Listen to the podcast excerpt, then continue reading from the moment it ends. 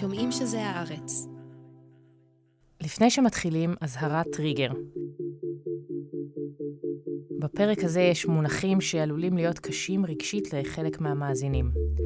כלומר, בפרק הזה אנחנו נשתמש במילים כמו חשבון דיפרנציאלי ואינטגרלי, וגם פונקציה ונגזרת, אבל חשוב לנו שתדעו שהסיפור שאנחנו עומדים לספר הוא סיפור מרתק, שמתחיל בשני מדענים מבריקים במיוחד, ונגמר במכשיר שאתם מאזינים דרכו לפודקאסט, וגם במטוס שאתם טסים איתו לחופשה, ובעצם בכל סביבת החיים כפי שאנו מכירים אותה. אז שנתחיל?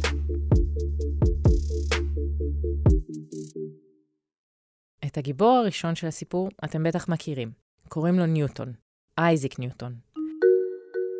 הוא נחשב לאחד המדענים הגדולים והמשפיעים בהיסטוריה האנושית, והוא אחראי, בין השאר, לחוקי התנועה והכבידה, ובעצם למכניקה הבסיסית ששלטה בפיזיקה במשך מאות שנים.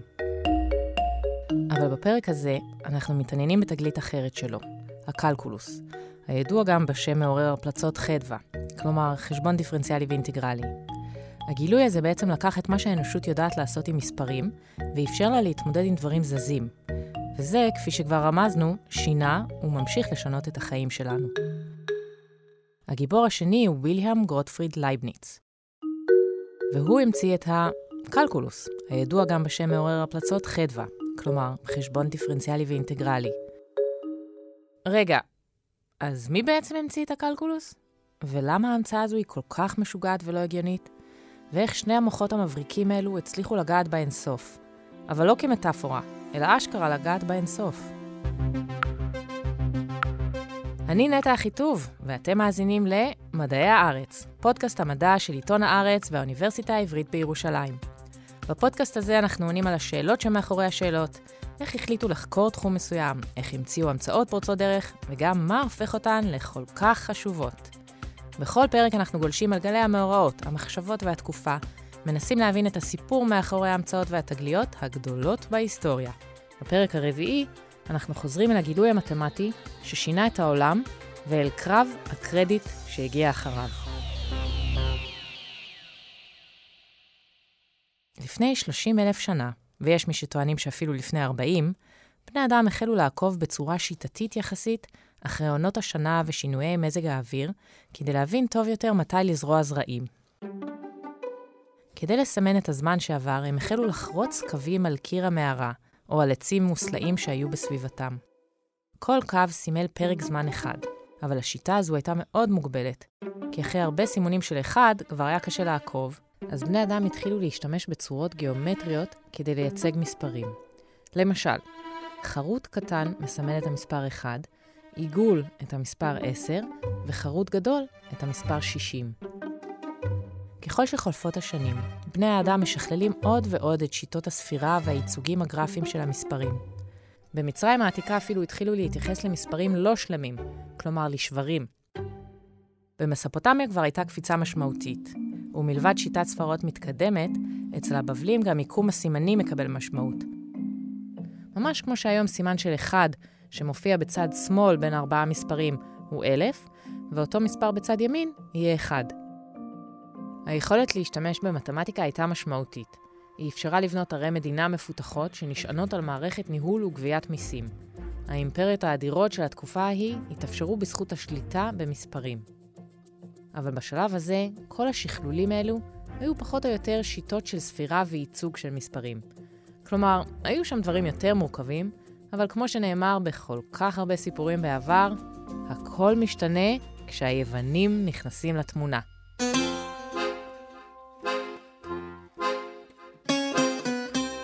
היוונים פיתחו משמעותית את המתמטיקה, ומסיבה לא לגמרי ברורה, היו הראשונים לעסוק במתמטיקה לא רק ככלי שימושי, אלא סתם כדי להתעסק במתמטיקה. ההישגים שלהם היו כל כך מרשימים, ולכן לא מפתיע שאתם מכירים עד היום שמות כמו פיתגורס, אוקלידס וארכימדס. היוונים גם הפכו את המתמטיקה לעניין מופשט. כלומר, זה כבר לא רק כלי לניהול חשבונות או סידור של דבר זה או אחר, אלא עולם שלם עם חוקיות משלו. ואצל היוונים, העולם הזה הופך להיות שיטתי. אם את רוצה להציע תיאוריה, את צריכה להוכיח אותה בעזרת החוקים של המתמטיקה. אבל ככל שהם התקדמו בדרכי העולם הזה, הם הגיעו לתובנות מטרידות. הנה דוגמה. אם ניקח את המשפט המפורסם של פיתגורס, שמתאר את היחס בין צלעות של משולש ישר זווית, אז a בריבוע ועוד b בריבוע שווה c בריבוע. אם a שווה 1 ו-b שווה 1, אז c הוא בעצם שורש של 2. אבל אם תנסו לחשב במחשבון שורש של 2, תגלו שם משהו קצת מוזר. כי שורש של 2 הוא מה שנקרא במתמטיקה מספר לא רציונלי, והוא כנראה המספר הראשון מהסוג הזה שהתגלה. בשיטה העשרונית, שעוד לא הייתה בשימוש בתקופת היוונים, שורש של 2 הוא בעצם 1.41421356623, וזה נמשך ונמשך ונמשך. נהוג לעצור ולעגל את זה ל-50 ספרות אחרי הנקודה, אבל למעשה המספר הזה נמשך עד אינסוף. לפי האגדה, המספר המוזר הזה, אותו באג במטריקס של המתמטיקה, כל כך עצבן את פיתגורס, שהוא השליך מסיפונה של ספינה את התלמיד שגילה את זה. לא בטוח שזה באמת קרה, אבל אנחנו כן יודעים שהיוונים הגיבו בבהלה לעניין של האינסוף, ולא הסכימו לקבל אותו. המתמטיקה המפותחת שלהם התחילה קצת לחרפן אותם. המונחים האלה קשים לאנשים, ולפעמים יש אנשים שחשבו עליהם יותר מדי, וזה גרם להם לאי נחת נפשית. זאת פרופסור מינה טייכר, מאוניברסיטת בר אילן, שעוזרת לנו להבין את הסיפור שלנו היום. המסתורין, והעובדה שגם כמה שאתה לומד ויודע ומסבירים לך עוד פעם, אז אתה אומר, אז מה זה האינסוף? אז כמה אטומים יש ביקום? המונח הזה, כי אנחנו יכולים לספור רק דברים סופיים, ואנחנו אומרים, בסדר, זה היקום כולו, אנחנו לא מבינים האם היקום ממשיך עד אין סוף, או אנחנו לא מבינים מה היה לפני. אומרים המפץ הגדול, אז מה היה לפני? אם אתם רוצים להבין מה היה לפני המפץ הגדול, אתם מוזמנים לחזור לפרק הראשון של הפודקאסט הזה. אבל עכשיו, בואו נחזור אל הזמן המסתורי של המספרים. המתמטיקה ממשיכה להתפתח אחרי היוונים. ההודים והערבים לוקחים אותה קדימה, וגם מביאים לעולם את הצורות של המספרים כפי שאנחנו מכירים אותם היום. ואנחנו רצים קדימה בזמן ומגיעים אל מרכז הסיפור שלנו, אירופה של המאה ה-17.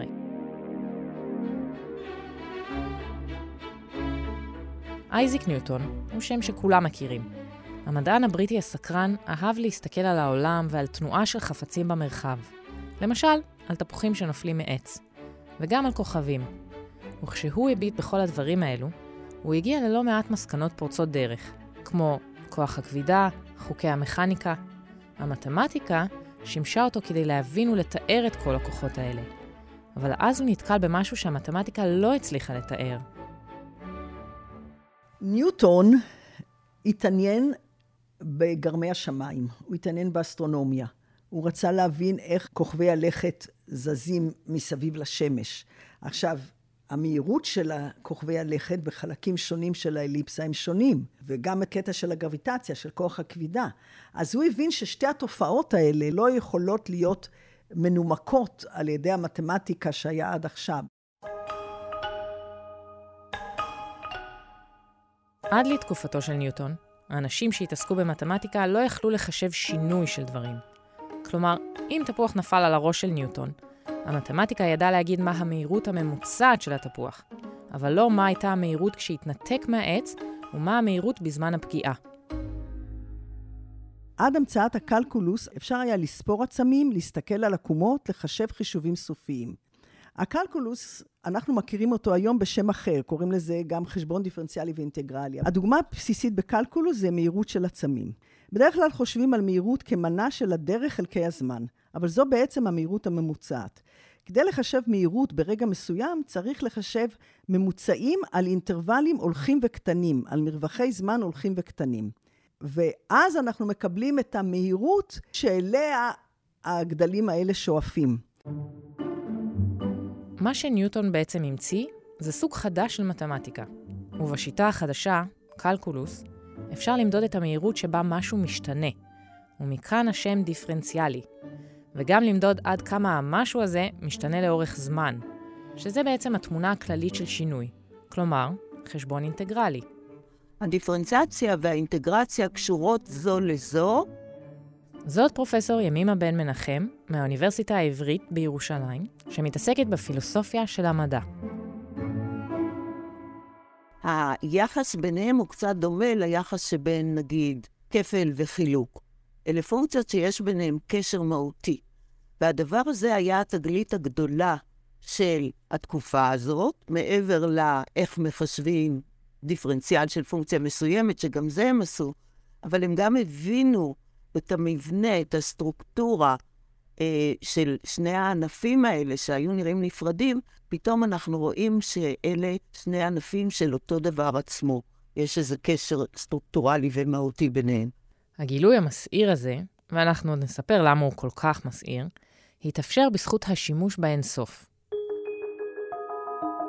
בהקשר שלנו, אינסוף זה מין מספר מוזר, עם שם מוזר, אינפיניטסימל, כלומר מספר קטן עד אינסוף. בדיוק כמו ליוונים, גם לנו, או לפחות לחלקנו, קשה להבין בדיוק את הדבר הזה. אבל בעצם אינסוף זה רעיון, והרעיון הזה אומר שהמספר הזה הוא גדול מאפס, אבל הוא קטן מכל המספרים האחרים. והדבר הלכאורה לא חשוב הזה, שלא ניכנס להסברים הפתלתלים שלו, בעצם מאפשר למתמטיקה לקחת בעיות גדולות ולפרק אותן לגורמים קטנים. כמה קטנים? קטנים לאין סוף. זה מעין טריק מתמטי שעוזר לחשב גדלים וכיוונים שעד אותו הרגע לא הצליחו לחשב. השימוש במספרים קטנים עד אין סוף נותן אפשרות לעקוב אחר שינויים, כלומר את החלק הדיפרנציאלי. אבל כדי להבין את התמונה הגדולה של השינוי, יש צורך בחשבון אינטגרלי, זה שמחבר ביחד את כל הנקודות לכדי תמונה גדולה. וגם כאן ניוטון הצליח לחבר את הדברים.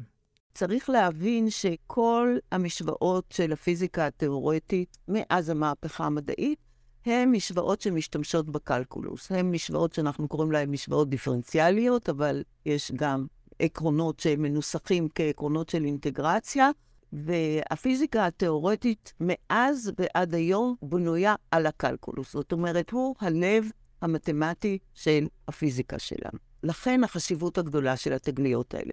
לפני או אחרי הקלקולוס, הצורה שבה אנחנו תופסים את העולם מאוד מאוד uh, השתנתה. כי כבר אז, בסוף המאה ה-17, היה ברור שהתרומה המשמעותית להבנת היקום שבאה מהקלקולוס היא אינסופית. ניוטון החל לעבוד על הקלקולוס בסביבות השנה 1660. העבודה על הפיתוחים אלו נמשכה המון שנים, והוא מן הסתם הקדיש לזה לא מעט מאמץ. ואז, ב-1684, מתפרסם ספר ראשון, ובו היסודות של הקלקולוס. אלא שאת הספר הזה מפרסם גוטפריד ויליאם לייבניץ הגרמני, שהיה מדען ואינטלקטואל שכבר במאה ה-17 המציא מחשב מכני שיודע לבצע פעולות חשבון בסיסיות, כלומר, מחשבון. ובנקודה הזו התחילה מלחמת קרדיט על הקלקולוס, שמתערבבים בה לא רק לייבניץ וניוטון, אלא גם אנגליה וגרמניה ומדינות נוספות באירופה. אם אנחנו מדברים על זכות ראשונים, אז ניוטון היה שם קודם.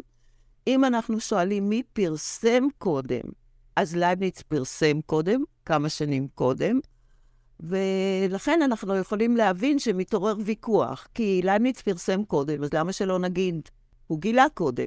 אבל כשלייבניץ פרסם, ניוטון אמר, רגע, רגע, רגע, מה כתבתי לך במכתב שכתבתי לך לפני יותר מעשר שנים?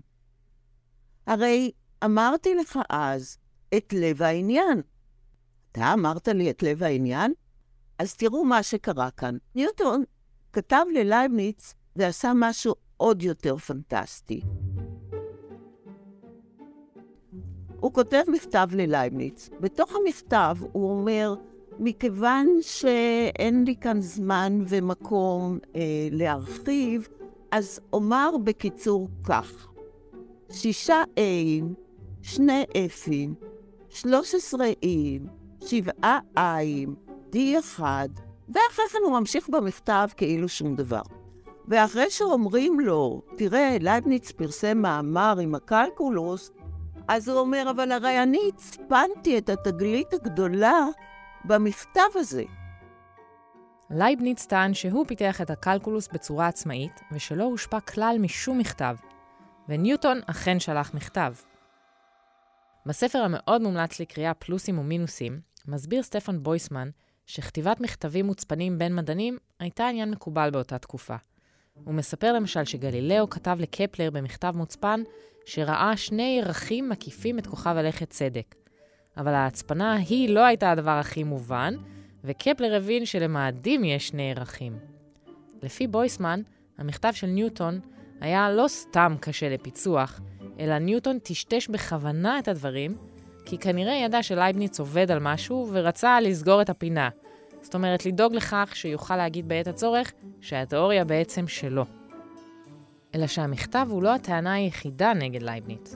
היה גם ביקור בלונדון, שבו לייבניץ ראה לכאורה חלק מהעבודה של ניוטון. וחוץ מזה, השניים היו בקשר לא מעט פעמים.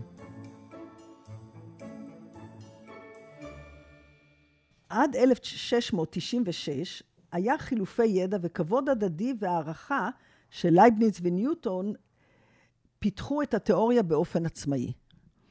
בשנת 1696 התפרסם ספר לימוד ראשון של קלקולוס על ידי מתמטיקאי צרפתי בשם לופיטל, שהוא גם כן כבודו במקומו מונח, והמציא הרבה מאוד דברים חשובים, והוא השתמש בסימונים של לייבניץ בספר שלו, אבל נתן כבוד רב לניוטון. לניוטון זה לא הספיק. המאפיה של קיימברידג', של אוניברסיטת קיימברידג', ששם ניוטון היה, נכנסה לפעולה. לא רק להוכיח שניוטון קדם ללייבניץ, אלא שלייבניץ גנב מניוטון בביקורו בלונדון ב-1676. אחד התלמידים ומעריצים של ניוטון שילב בתוך משהו שהוא כתב על עבודתו של ניוטון את הטענה שניוטון גילה את הקלקולוס ולייבניץ אה, אמר אחר כך את אותם דברים במילים אחרות. דהיינו, הוא לא השתמש במילה פלגיאט, אבל זה מה שיצא. ולייבניץ מאוד נפגע. וחשב שמכיוון שהוא חבר בחברה המלכותית בלונדון, הוא יכול לבקש מהם שאותו אדם יתנצל על ההאשמה הזאת ושכבודו יושב לו. באחד הביקורים של לייבניץ בלונדון, עוד לפני פרסום הקלקולוס, הוא הציג את המחשבון שהמציא. זה מאוד הרשים את הבריטים, שהפכו אותו לחבר חיצוני בחברה המלכותית. ואז הוא פונה אל החברה המלכותית, וכאן אמרתי, אף אחד מהם לא היה תמים, אבל אולי המהלך הזה של לייבניץ היה קצת תמים. מפני שבאותו זמן, הנשיא של החברה המלכותית הוא ניוטון. וניוטון לא אהב שקוראים תגר על אה, בכורתו ועל גילוייו, והוא ארגן את הדברים כך שיצאה החלטה, אחרי שנתיים-שלוש של מחקר, יצאה החלטה של החברה המלכותית, שאכן זכות ראשונים היא באופן חד משמעי של ניוטון. הסכסוך בין לייבניץ לניוטון לא היה רק סכסוך אגו בין שני מדענים, די מהר הוויכוח הזה הופך לוויכוח בין מדינות ובין עמים.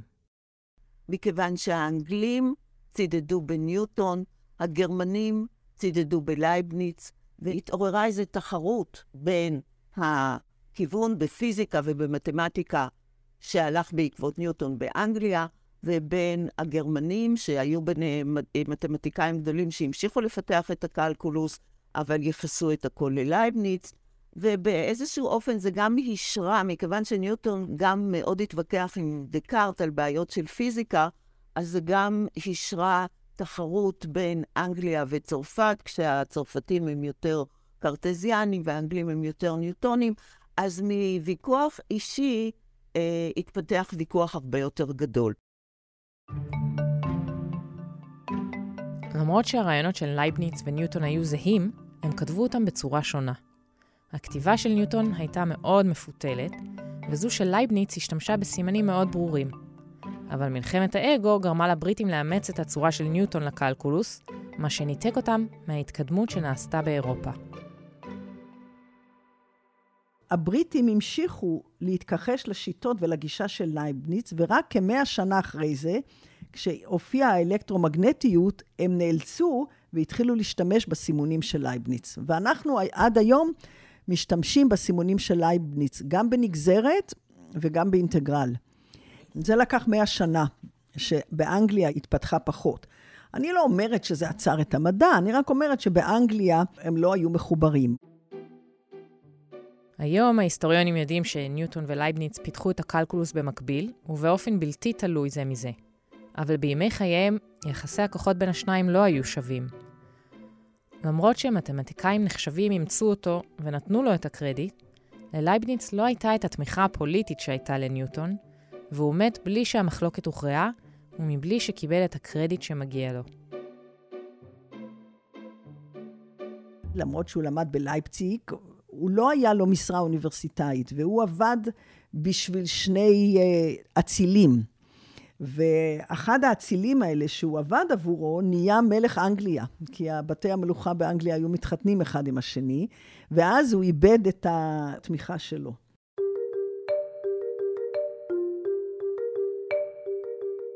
לייבניץ מת ב-1716, כשרבים מטילים ספק בגילוי שלו. ניוטון מת ב-1727, כשהוא מאותר ומוערך. אבל השנים חלפו, ולפחות בדיעבד הצדק נעשה. ובמובן מסוים, לייבניץ אפילו זוכה לבכורה, כי הסימנים שלו הם אלו שאנחנו משתמשים בהם עד היום. למרות הגילוי האדיר של השניים, והעובדה שקרב הקרדיט עורר גלים ברחבי אירופה, לעולם נדרש עוד המון זמן להבין מה בדיוק עושים עם הקלקולוס הזה. לא חושב שבזמן של ניוטון ולייבניץ הם כל כך ידעו להצדיק את מה שהם עושים, הם פשוט גילו שהם יכולים לעשות חישובים, וזה משקף את מה שרואים בטבע, וגם לא רק מה שרואים בטבע, אלא גם בעיות מתמטיות טהורות. זה פרופסור ג'ייק סולומון, מהחוג למתמטיקה באוניברסיטה העברית בירושלים. העובדה שהם גילו איזושהי חוקיות ש... שמאפשרת לחשב המון המון דברים, ו... וגם לא רק לחשב ולקבל איזשהו מספר, אלא לראות כאילו סוג של ההתנהגות, להבין את, ה... את האיכות, לא רק את, ה... את המספר היבש. ההבנה האנושית של הקלקולוס משפיעה כמעט על כל מה שמקיף אותנו. היא מאפשרת שימוש בתוכנות ניווט כמו Waze וגוגל Maps, היא מאפשרת לשלוח חלליות לחלל, מטוסים לאוויר, וגם לפתח מודלים שעוזרים להבין איך וירוסים, נגיד כאלו שמגיעים מאיזו עיר בסין, צפויים להתנהג, ומה כדאי לעשות בנדון. הקלקולוס מאפשר את בקרת השיוט באוטו שאתם נוסעים בו, וגם את האפשרות שלכם לדעת ברמה מדויקת מה יהיה מזג האוויר. הטריק המתמטי של ניוטון ולייבניץ עומד גם מאחורי חלקים לא מבוטלים של הכסף שלכם, כי כדי להכין מודלים כלכליים מודרניים, אנחנו זקוקים לקלקולוס. המסלול של מניה בשוק המניות, וצריך אין סוף מספרים כדי לתאר את המסלול הזה. צריך לדעת מה היה המחיר של המניה בכל רגע נתון, נגיד בהיסטוריה, בשנה האחרונה, מה שאנחנו רוצים לנתח, כן? אז כדי לתאר את המסלול שמניה עוברת לאורך זמן, המחיר של מניה, אז צריך אין סוף מספרים. זאת אומרת, המרחב של כל המסלולים האפשריים של מחיר של מניה, זה מרחב אין סוף ממדי, אוקיי? וכדי לתאר את ההסתברות שנגיד המחיר יהיה ככה או אחרת, אחת מהדרכים המקובלות לעשות את זה, זה לעשות אינטגרלים על המרחב האינסוף ממדי של כל המסלולים האפשריים של מניה.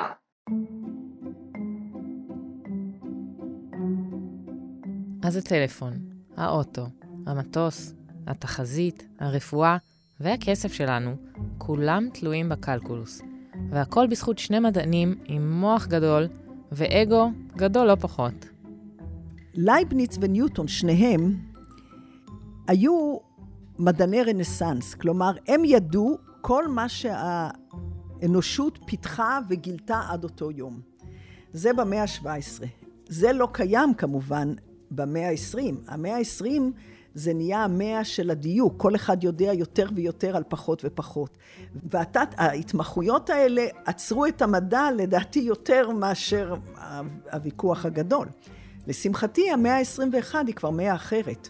זה המאה של האינטרדיסציפלינריות. אבל אם אנחנו חוזרים ללייבניץ וניוטון, שזה הנושא של הפודקאסט הזה, הם היו כמו מדענים שאנחנו רוצים שיהיו במאה ה-21. אבל הם לא היו רק מדענים של המאה ה-20, הם היו גם אנשי רוח. וזה כבר ממש קשה לנו לבקש היום. הם היו גם אנשי מדע, גם אנשי מוח, גם פילוסופים של הפוליטיקה. הם היו, הם הקדישו את החיים שלהם לידע ולהוספת ידע. כמובן, הם היו יותר מאשר מדענים אחרים בשנים שלהם, לכן התרומות שלהם היו אדירות.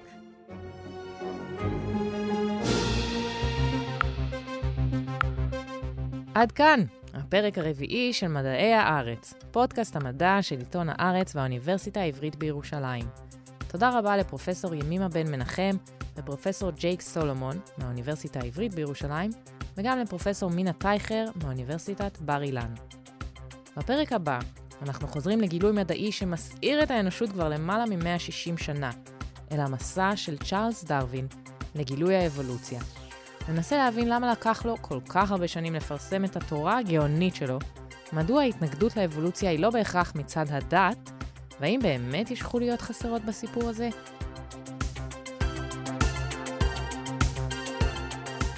מדעי הארץ עורך אסף פרידמן, המפיק הוא אמיר פקטור, ועורכת המיקס והפסקול היא נהרה מלקין. תחקירנית הפודקאסט היא עידית פודולר, אני נטע אחיטוב, ואנחנו נשתמע בפרק הבא.